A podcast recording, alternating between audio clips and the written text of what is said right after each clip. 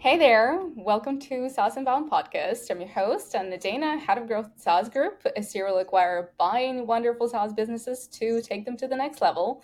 Here, I chat with inspiring founders and experts to get an inside scoop on how they made their business a success. And today with me here is Antti, founder of AddSearch, a lightning fast, effortless, and customizable personalized site search for any website. They joined SaaS Group family last year and we're going to tap into the sale process and post sale integration, as well as the story of the product and the company. Super excited to have you here. Great to be here, Anna. So uh, let's get to it. You've got uh, a fascinating story with AddSearch. It's been around for over 10 years. And uh, before we go, you know, into what happened last year, I want to go back into the inception of the company and a bit into your background as well. Yeah, absolutely. So the start of the AddSearch came from my personal problem.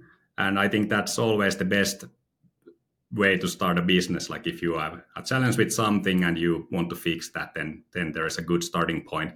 So 10 years ago, uh, in Finland, we, we have this thing uh, called tax card. So when you get salary, you need to provide a tax card to your employer. So that the tax percentage and some other details are visible in the card.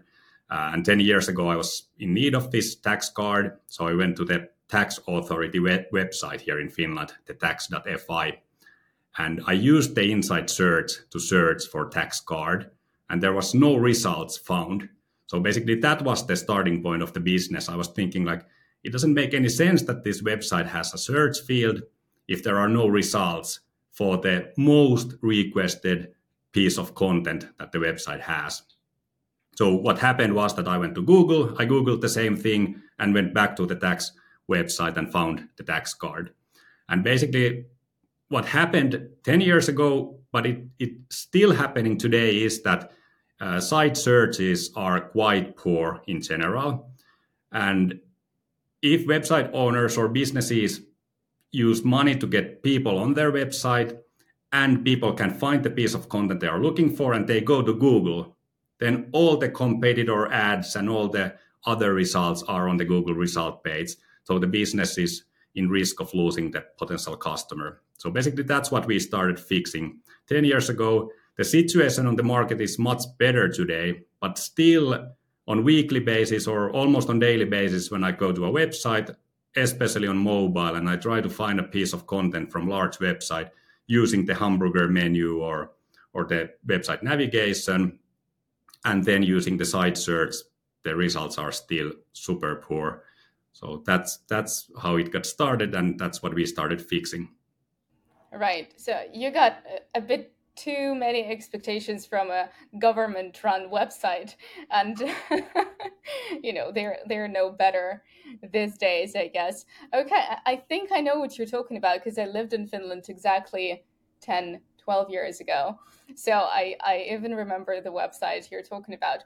But obviously you know websites already had their searches internal searches implemented. Uh, so how did you um, how did you go out there and started saying you know my search is better right? So basically how did you get your first customer? And since then how has your a uh, customer acquisition strategy changed? Yeah the evolution has been dramatic. So basically like the history of AddSearch or like the prehistorical era was that me and my co-founder and good friend mikko nurminen we were running a website builder business before AddSearch. And we were serving small and medium sized companies and small organizations like nonprofits and sports clubs and such. And they already had the content discovery problem that they had lots of documentation and different kind of content on the website, but the like the navigation hierarchy and, and the search in general sucked at the time. Uh, and we sold that business in 2013 just before we started AddSearch. Uh, so because of running the website builder business for quite a long time, I think part of the AddSearch DNA came from that company. And because of the history with the SMBs and small organizations, we also launched AddSearch for small companies, small organizations, and, and nonprofits in the beginning. So what it meant was that the product was very like self-service driven. Anyone could try out the product with their own website content. So we would crawl the website, and anyone without any technical understanding could install the search on their website as well. Uh, now, like thinking about now, I think the, the initial target group wasn't optimal as small companies are quite price sensitive, so they are not willing to pay much. And also the churn risk is a lot higher than with the bigger customers. Uh, but anyway, we went out with the SMB self-service product and we started getting customers from the beginning with online advertisement and, and Google Ads. And so what we what we also saw was that there was clear demand from the bigger companies and more complex cases, including the, the Finnish tax authority that was in contact with us and wanted to fix their search. So, so that, that was clear in the beginning, but the, the like small resources we had for the product development postponed those bigger customers for quite a few years. So, so we get working with the smaller cases and less complex use cases and kept turning down these opportunities to serve bigger customers maybe a bit too long. But eventually, we started implementing more advanced features and open APIs that could be used to implement these more complex search needs for the bigger companies. But that was an evolution from like very, very small websites to large organizations and corporations we are serving today, including some of the biggest companies in the world and biggest organizations in the world. So I think we have so, seen the whole spectrum of company and organization sizes. Yeah. Okay. Fascinating. So finally, you can you can find the tax card in Finland. Yeah. That's great. It's it's on you. Wonderful. Uh, all right. So since you've been moving from like self-served, uh, I guess PLG uh, kind of motion up market, uh, has it changed your sales process dramatically? Like, is there a big sales team right now? And uh, yeah, what what are you doing in terms of acquiring those bigger customers? It has changed the process somewhat. We are still or try to be product led driven, meaning that anyone can try out the product, anyone can implement the, the search by themselves. But the main difference is that with the bigger customers, there are so many more stakeholders within the organization. So even if like being PLG and giving anyone the opportunity to try out the product, what usually happens is uh, that like a developer from the customer organization tries out the product and maybe does some kind of like a technical DD that if this this fills the needs, but then the buying decision is made by some business people or product people in some other part of the organization. And to juggle with these different stakeholders and different parts of the buyer organization, uh, we have salespeople, but I wouldn't say that it's a big sales team, but but we have people helping out the customer to navigate through the purchase process. Uh, but still, anyone can sign up and buy the product by themselves as well. Okay, yeah, that makes sense. All right, so can you tell me what has been throughout this years the most unexpected challenge with growing AddSearch? The most unexpected, I would say that maybe something that is like doesn't make sense unless you think it a bit more is that ad works for almost anyone. So the target audience is super, super, super big. And if the market size is big, of course, that's a good thing.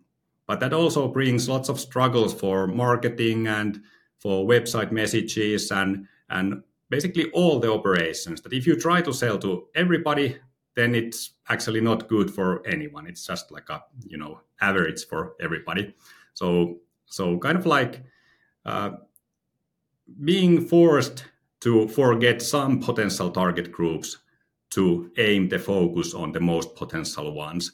So that has been maybe a, a bit of an unexpected struggle. And it's a positive problem because there are so many target groups, but it's still still difficult to select the correct ones.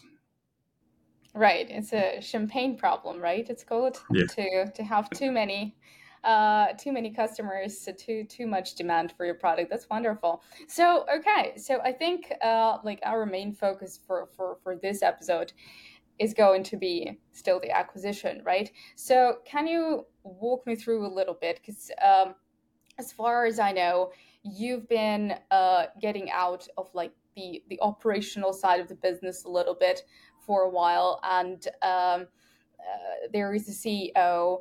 So, at what point did you decide that this is something that you you were going to do, and at what point um, the you know you came to a decision that okay, I'm going to start uh, looking for acquirers, or have you been maybe building a pool of potential buyers for a long time because everyone says you know relationships matter and you have to keep updating people who could potentially then buy your business for a while. So what's your story?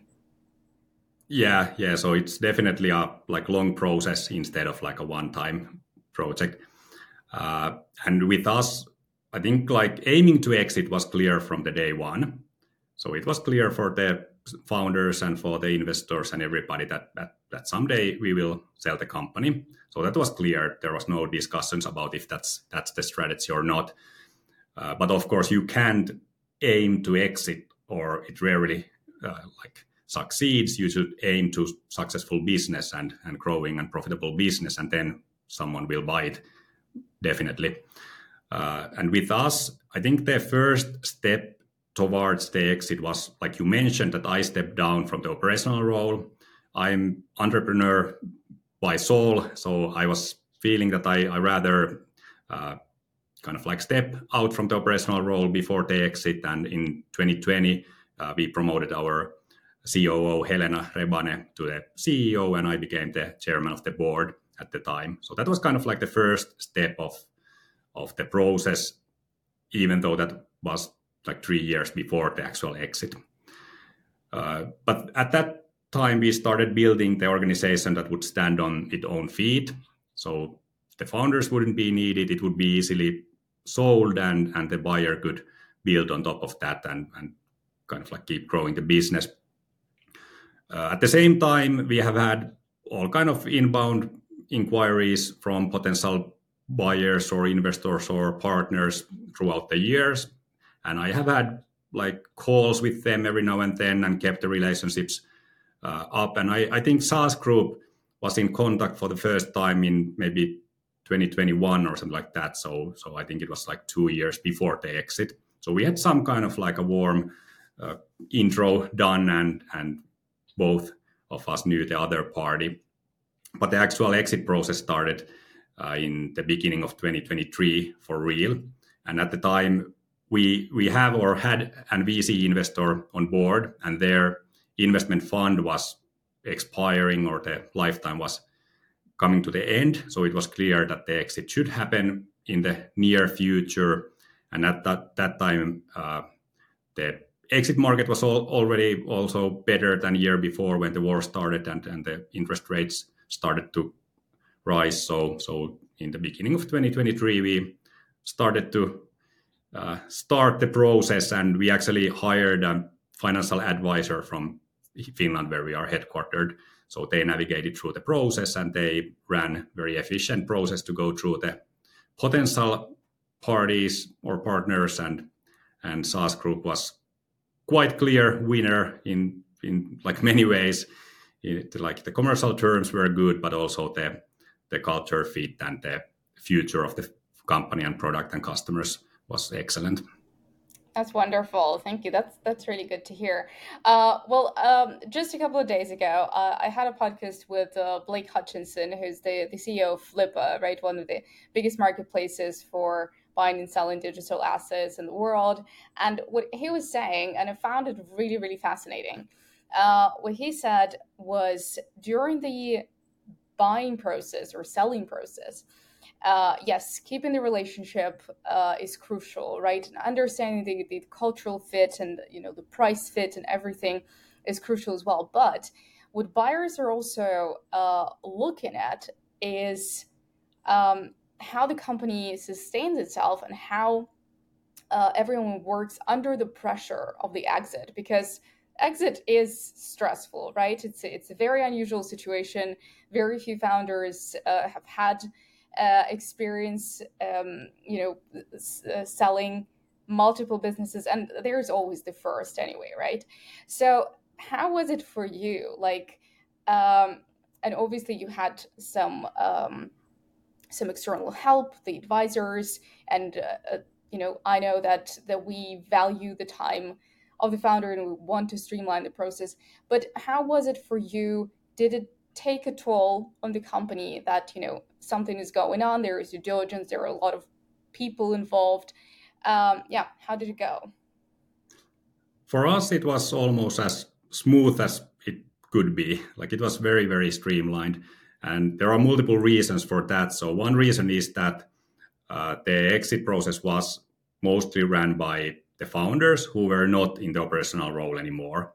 So Helena, as the CEO, could focus on the daily business. She was involved in the exit also, but still the main focus was in the operational role. And same with the CTO, Janne, uh, who was helping with the with the exit, but running the CTO duties at the same time. But I, I was able to spend lots of energy and time for the exit process without interrupting the company operations.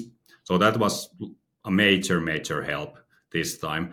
But also, uh, as I mentioned, we had the advisor that helped with lots of communication and uh, kind of like uh, coordinated the question inflow we got from the potential buyers. So, so they managed that, and and like what happened was that there was so many like same or similar questions coming from different parties. So they kind of like reduced the message flow a lot to us uh, and then maybe the third thing is that this wasn't the first exit for us. So the first exit for me and the co-founder Mikko was in 2013, and uh, in total this was the fifth exit where I've been involved in. So I kind of like knew how the process should go and what are the like kind of like risks throughout the process and challenging parts and navigating through them and trying not to interrupt with the business was the main thing I tried to focus and and then it went successfully to the goal. This episode is sponsored by Rewardful.com. Looking for new ways to find customers for your SaaS business? Consider adding an affiliate program. Rewardful is the easiest affiliate tracking platform to set up, manage, and scale for SaaS companies. Log your customer acquisition cost and only pay affiliates based on results. Integrate Rewardful with your Stripe or Paddle account and set up your affiliate campaigns in minutes. Building a successful affiliate program can be a little bit intimidating figuring out where to get started. That's where Rewardful has taken what they've observed from their most successful customers' affiliate programs and distilled that into an exclusive online course. The exciting part? Their affiliate marketing course is absolutely free. And by joining the waitlist today, you'll get early access to it as soon as it goes live.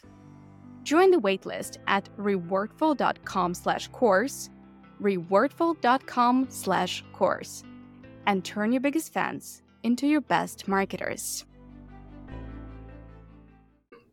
Yeah, I think uh, I think it's a very valid point to uh, you know to make sure that business keeps performing even during due diligence because um, you know it is yeah it is definitely an unusual situation, but it's definitely not uh, you know something that uh, founders should be afraid of and uh, you know there's so many turbulent um, events i think on the market this this days that you know the, the resilience that that founders built towards the exit is um, is absolutely amazing. So that would that was definitely help in the process.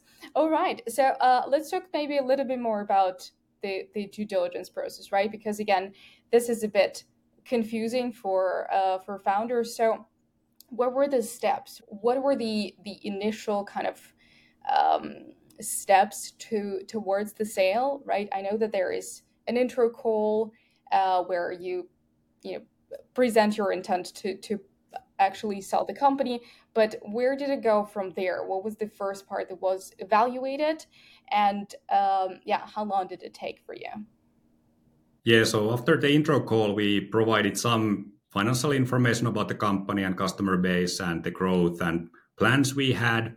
And based on based on those informations and and maybe some follow up calls, uh, we received the offer and then later on a letter of intent to buy the business.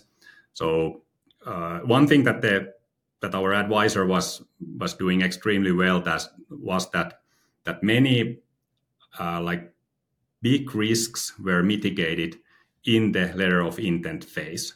So we didn't want to postpone difficult discussions to the end of the process when we would maybe have like pressure to sell because we have spent so much time on the process or something like that. So we tried to, you know, discuss all the difficult topics early on.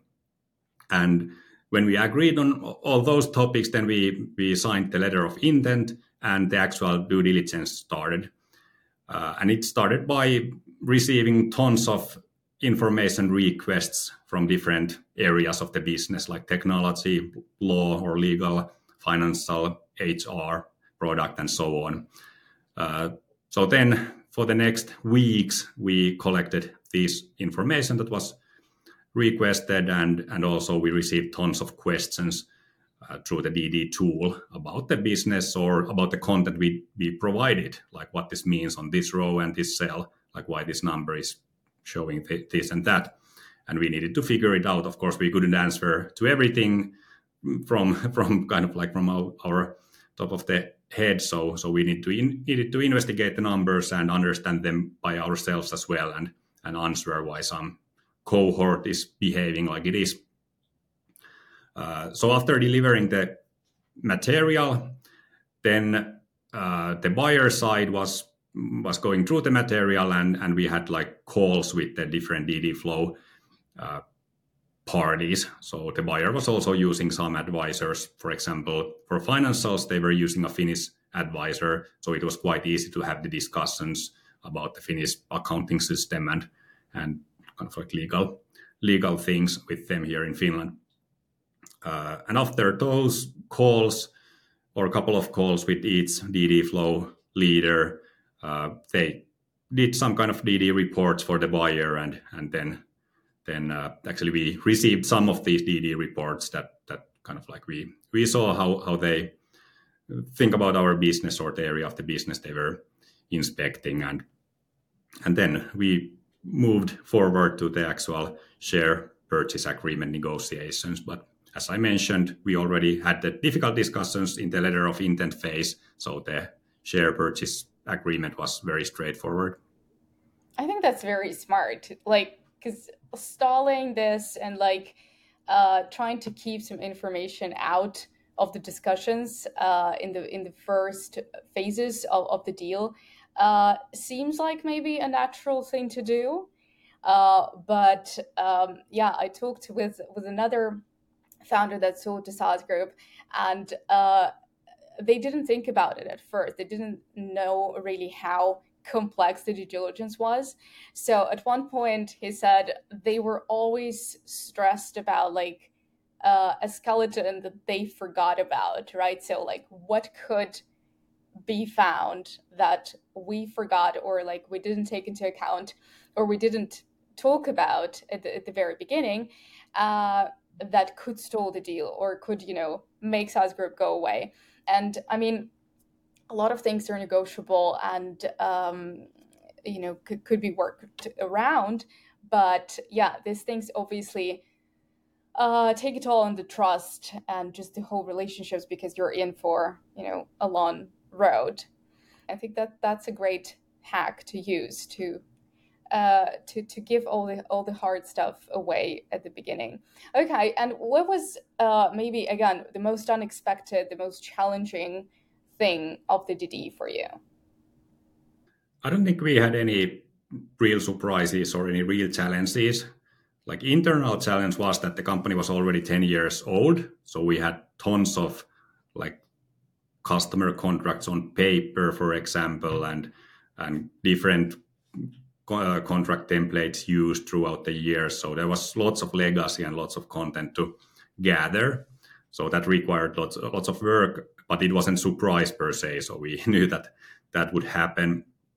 Uh, maybe one thing like mentally that that that was challenging for us was that like a couple of years ago there was COVID, and then like a year before there was the war starting in Ukraine and the interest rates raising. So there has been these like black swan moments in the past years. So basically, like when the letter of intent or the DD started, we couldn't count on that the that the deal would go through until the the papers were actually signed. We were we were always like worried that something crazy would happen again in the world.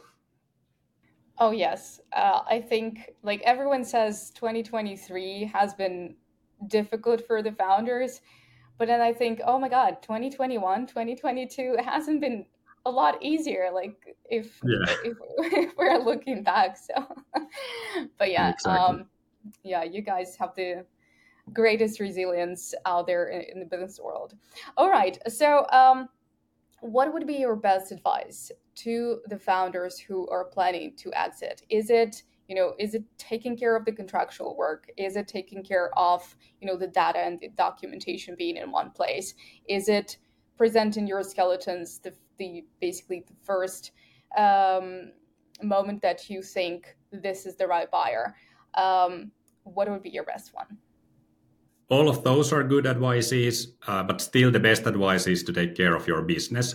And I think the worst position you can be is that you are forced to sell. So you should always be able to to go break even or go profitable and walk away from the deal. So you don't want to be in the situation where the runway is ending in a couple of months and you need to sell the company. Like you have no negotiation power at that point. So so definitely keeping the business in the good phase. You can always, you know, grunt to collect the documents and papers. Uh, that's that's not like a deal breaker, but if the business is in good shape, then that's that's not a good thing. So focusing on business, focusing on keeping the threads in your hands, so you can go break even, you can go profitable, and and just like you know walk away from the deal. Right, absolutely. And one other thing that uh, that also is discussed. I mean, it's it's a very valid point, right? And it's it's a very valid wish to to want to sell your business for the highest valuation, highest multiple possible, right? So what was in it, in it for you? How did you go about pricing the company? Uh, and again, for example, with uh, with Blake uh, Hutchinson, we decided we um, discussed the fact that maybe you should well you should obviously look at the benchmarks right and like what other companies of similar sizes or like similar uh, operations uh, are being sold for uh, look at the benchmarks um, maybe um, yeah price your company at the like low low point of that benchmark but then be ready to maybe to go down how did you go about it? How did you price the company? And I'm not asking for any numbers. yeah, yeah, yeah. I think uh, like the pricing is always a bit random. Like there are some benchmarks and there are some expectations on both sides, but it's like the end result of negotiation. In our case, with AddSearch, we were in a good position that we received several offers. So we knew what the range is there was no outliers in either end of the spectrum. So we knew quite well where we stand, and that was what we expected as well. So there was no surprises in in pricing wise. Uh, in my experience, like if you aim to like uh, like very very high price, it usually comes with like quite aggressive earnouts. And in our case, as the founders were not staying in the operational role, we didn't want to give the keys to operational people and just wish that the earnout will happen or something like that. So in our case, it, it was better to have a deal where the purchase price is quite fixed when the deal is closed. Uh, if the founder is willing to stay and and really believes in the business, then like aggressive earnout can be good as well. And if the goals are met, then the purchase price can be much higher than with the fixed price. But of course, that is a big grind to do after the acquisition. Yeah, absolutely. So, um, you know, everything is done, the deal is done. Uh, and like you said, you are not planning to stay in the operational role. Uh, I know that there is something new already for you, and I want to ask about that a little later. But um, post merger integration. Also, a very hot topic, right? And um, something that founders are a little bit afraid of. Maybe, you know, after the acquisition, the words just don't really add up to to what they see, uh, to what is happening to the company, to how the strategy is, uh, you know, carried on or not. Um, so, how did the post integration go for you? Again, were there any um, unexpected turns? And um, if you know, if you're completely honest, would you change anything? With SaaS Group, it was uh, smooth, as there was even like dedicated people running the post acquisition merger. So it was very professionally ran and and smooth. Uh, but by smooth, I don't mean that it would have wouldn't have required work. So there was lots of stuff to do and, and systems to integrate and and processes to to implement and so on. So lots of work, but I think everything was well documented and and we got help for everything from the SaaS group. So it was super professional and it was very clear that SaaS group is like professional buyer. So we were not the first and not the last company you are buying. So it was well thought out. I've seen some other cases where the buyer hasn't bought like companies before or maybe have bought just a couple ones and then the, there there hasn't been any merger processes so it, it has been everything like ad hoc like coming up with some some merger ideas and, and trying them out and obviously the outcome is much more random but with SaaS group it has been great uh, also i think like one thing that helps is that the culture fit was so good like we both are fully remote so there was no offices to shut down or something like that. Uh, employees were or are around the world in both organizations. Communication channels were similar and all that. So so there was so many things already kind of like matching that the the merger was smooth. Okay, that's great. That's again, that's just great to hear. All right, so uh, just a couple more questions. Right, so so far looking back at AddSearch, uh, you've been working on it for 10 years. Uh, what has been the biggest win and the biggest failure? I think the biggest win is the persistence. So we ran it for 10 years. We like we had a VC investor, but they invested like 500k when the company was founded. So we were basically bootstrapped in today's terms, uh, and we ran it for 10 years. We went through the whole customer segment spectrum from like smallest one man companies to largest corporations in the world. Uh, and we, we kept listening for the customers, like what they what they need and what are the requests and what's the direction for the product, and kept implementing that. And it took 10 years, but the end result is like great company with great product and uh, customers who truly love us. So I think the persistence was the biggest win. Uh, biggest losses, difficult to say. Uh, maybe we got a bit bad start because of the legacy with the website builder business. So we aimed to two small companies in the beginning, and we kept turning down these big potential customers that kept knocking our door. So we could have aimed to bigger customers from the early on, or at least like realized and and implemented the features that the bigger customers request a much much faster phase. Okay, all right, but then again, you could turn it around, right? You are uh, now serving some of the biggest uh, corporations in the world, so not a loss, not a failure, a challenge, but a good learning. It was learning. yes. Yeah. All right, great. And uh, yeah, and obviously, uh, the very important question um, over those 10 years, has there been a hack that worked for you?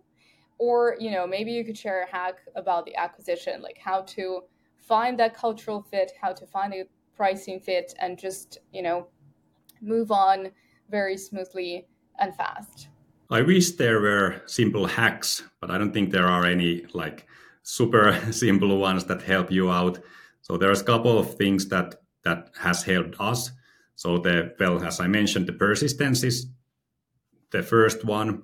A big part of startup success depends on the timing. So are you on the market at the right time and and the only way to hedge the timing risk is to keep doing the thing for the long time. I think there's like a whole graveyards full of startups that were too early. The market just wasn't ready for the product. So that's I don't know if it's a hack, but that's something that I would advise for everybody that that if you believe in your product, keep doing it and keep pushing the market forward. The other thing that uh, not not a hack either, but helps many companies out is that that keep listening for the customers, but don't listen about the customer request or the solution that the customer is asking for, but but try to figure out what the customer problem actually is. Uh, because what happens is that I think nine times out of ten, the customers ask for a feature, like could we have this feature? And some companies even implement the features that customers are asking for. But what you should really do is to understand like why they need this feature, what is the problem that this feature would be solving. And in most cases, you might already have another feature that fills the need, or you can create a feature that fills the need plus 10 other problems. So never implement the features that the customers are asking, but but implement solutions for their problems. That's a great one. Okay, thank you so much, Antti. All right, and uh, as I mentioned, you know there is something already new and exciting that that you're looking forward to. Uh, so, what is it? Where are you going, and uh, what are you planning to build? If it's not a secret. it's a bit of a secret still, but I'm starting a new company. So I did some self reflection last summer after after the exit, and I was thinking what to do next I think easy but a bit lazy solution would have been to go advising other companies and maybe keep doing angel investments that I have done done multiple already. Uh, but by heart, I'm a builder, so quite quickly I became to a solution that I need to build something again and and uh, starting a new company now in video streaming industry. So it's super fast growing and super interesting for me.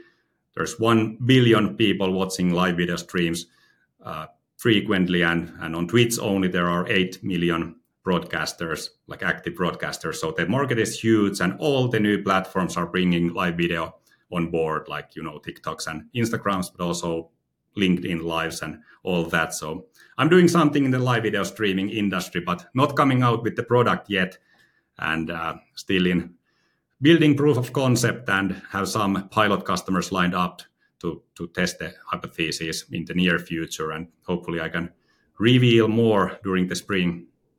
All right. Well, sign me up. You know, we're doing live streaming on LinkedIn. So happy Absolutely, to test. Yes. Are you building it with an exit in mind already? Should we expect another company? Are you building it with an exit in mind? Should we expect uh, another no. company? Good question in our portfolio? Good question. I I've tried to go like product first, so I've been spending my energy on the proof of concept. And I actually I'm like technical person, so I'm coding by myself a lot and and building the product. And I haven't been thinking about the exit or the funding, so I'm not sure if this would be like VC driven case. Uh, it's definitely like the market is so big and growing, and the product uh, idea is kind of like good enough for VC fit, but of course VCs would bring some other pre- pressure for timing and or timelines and and such with them. So bootstrapping is another option. And exit or not, I don't know. Just focusing on great product and then great business, and we'll see. That's wonderful. Okay, Antti. Uh, well, I, I can't wait to uh, to try the new thing that you're working on. And like I said, we're super happy to have you and your incredible team on board. So thank you for being with us. And uh, yeah, let's do this again um, when you have your new company up and running. That would be awesome. Thank you, Anna. Thank you so much for being here and take care. That was yet another awesome conversation on SaaS Unbound. We're always looking for new guests to share their experiences. We mostly talk with bootstrapped SaaS founders, and if you're one, reach out to me directly at anna at saas.group or find me on LinkedIn. If you're not bootstrapped or even not SaaS but have a great story to tell, we want to hear from you too. And obviously, SaaS Unbound wouldn't be possible without the SaaS Group, a founder friendly private equity company that buys awesome businesses that people love to take them to even greater success. If you're thinking about selling your company or just exploring your options, feel free to visit SaaS.group, fill in the form, and expect a response in under 24 hours.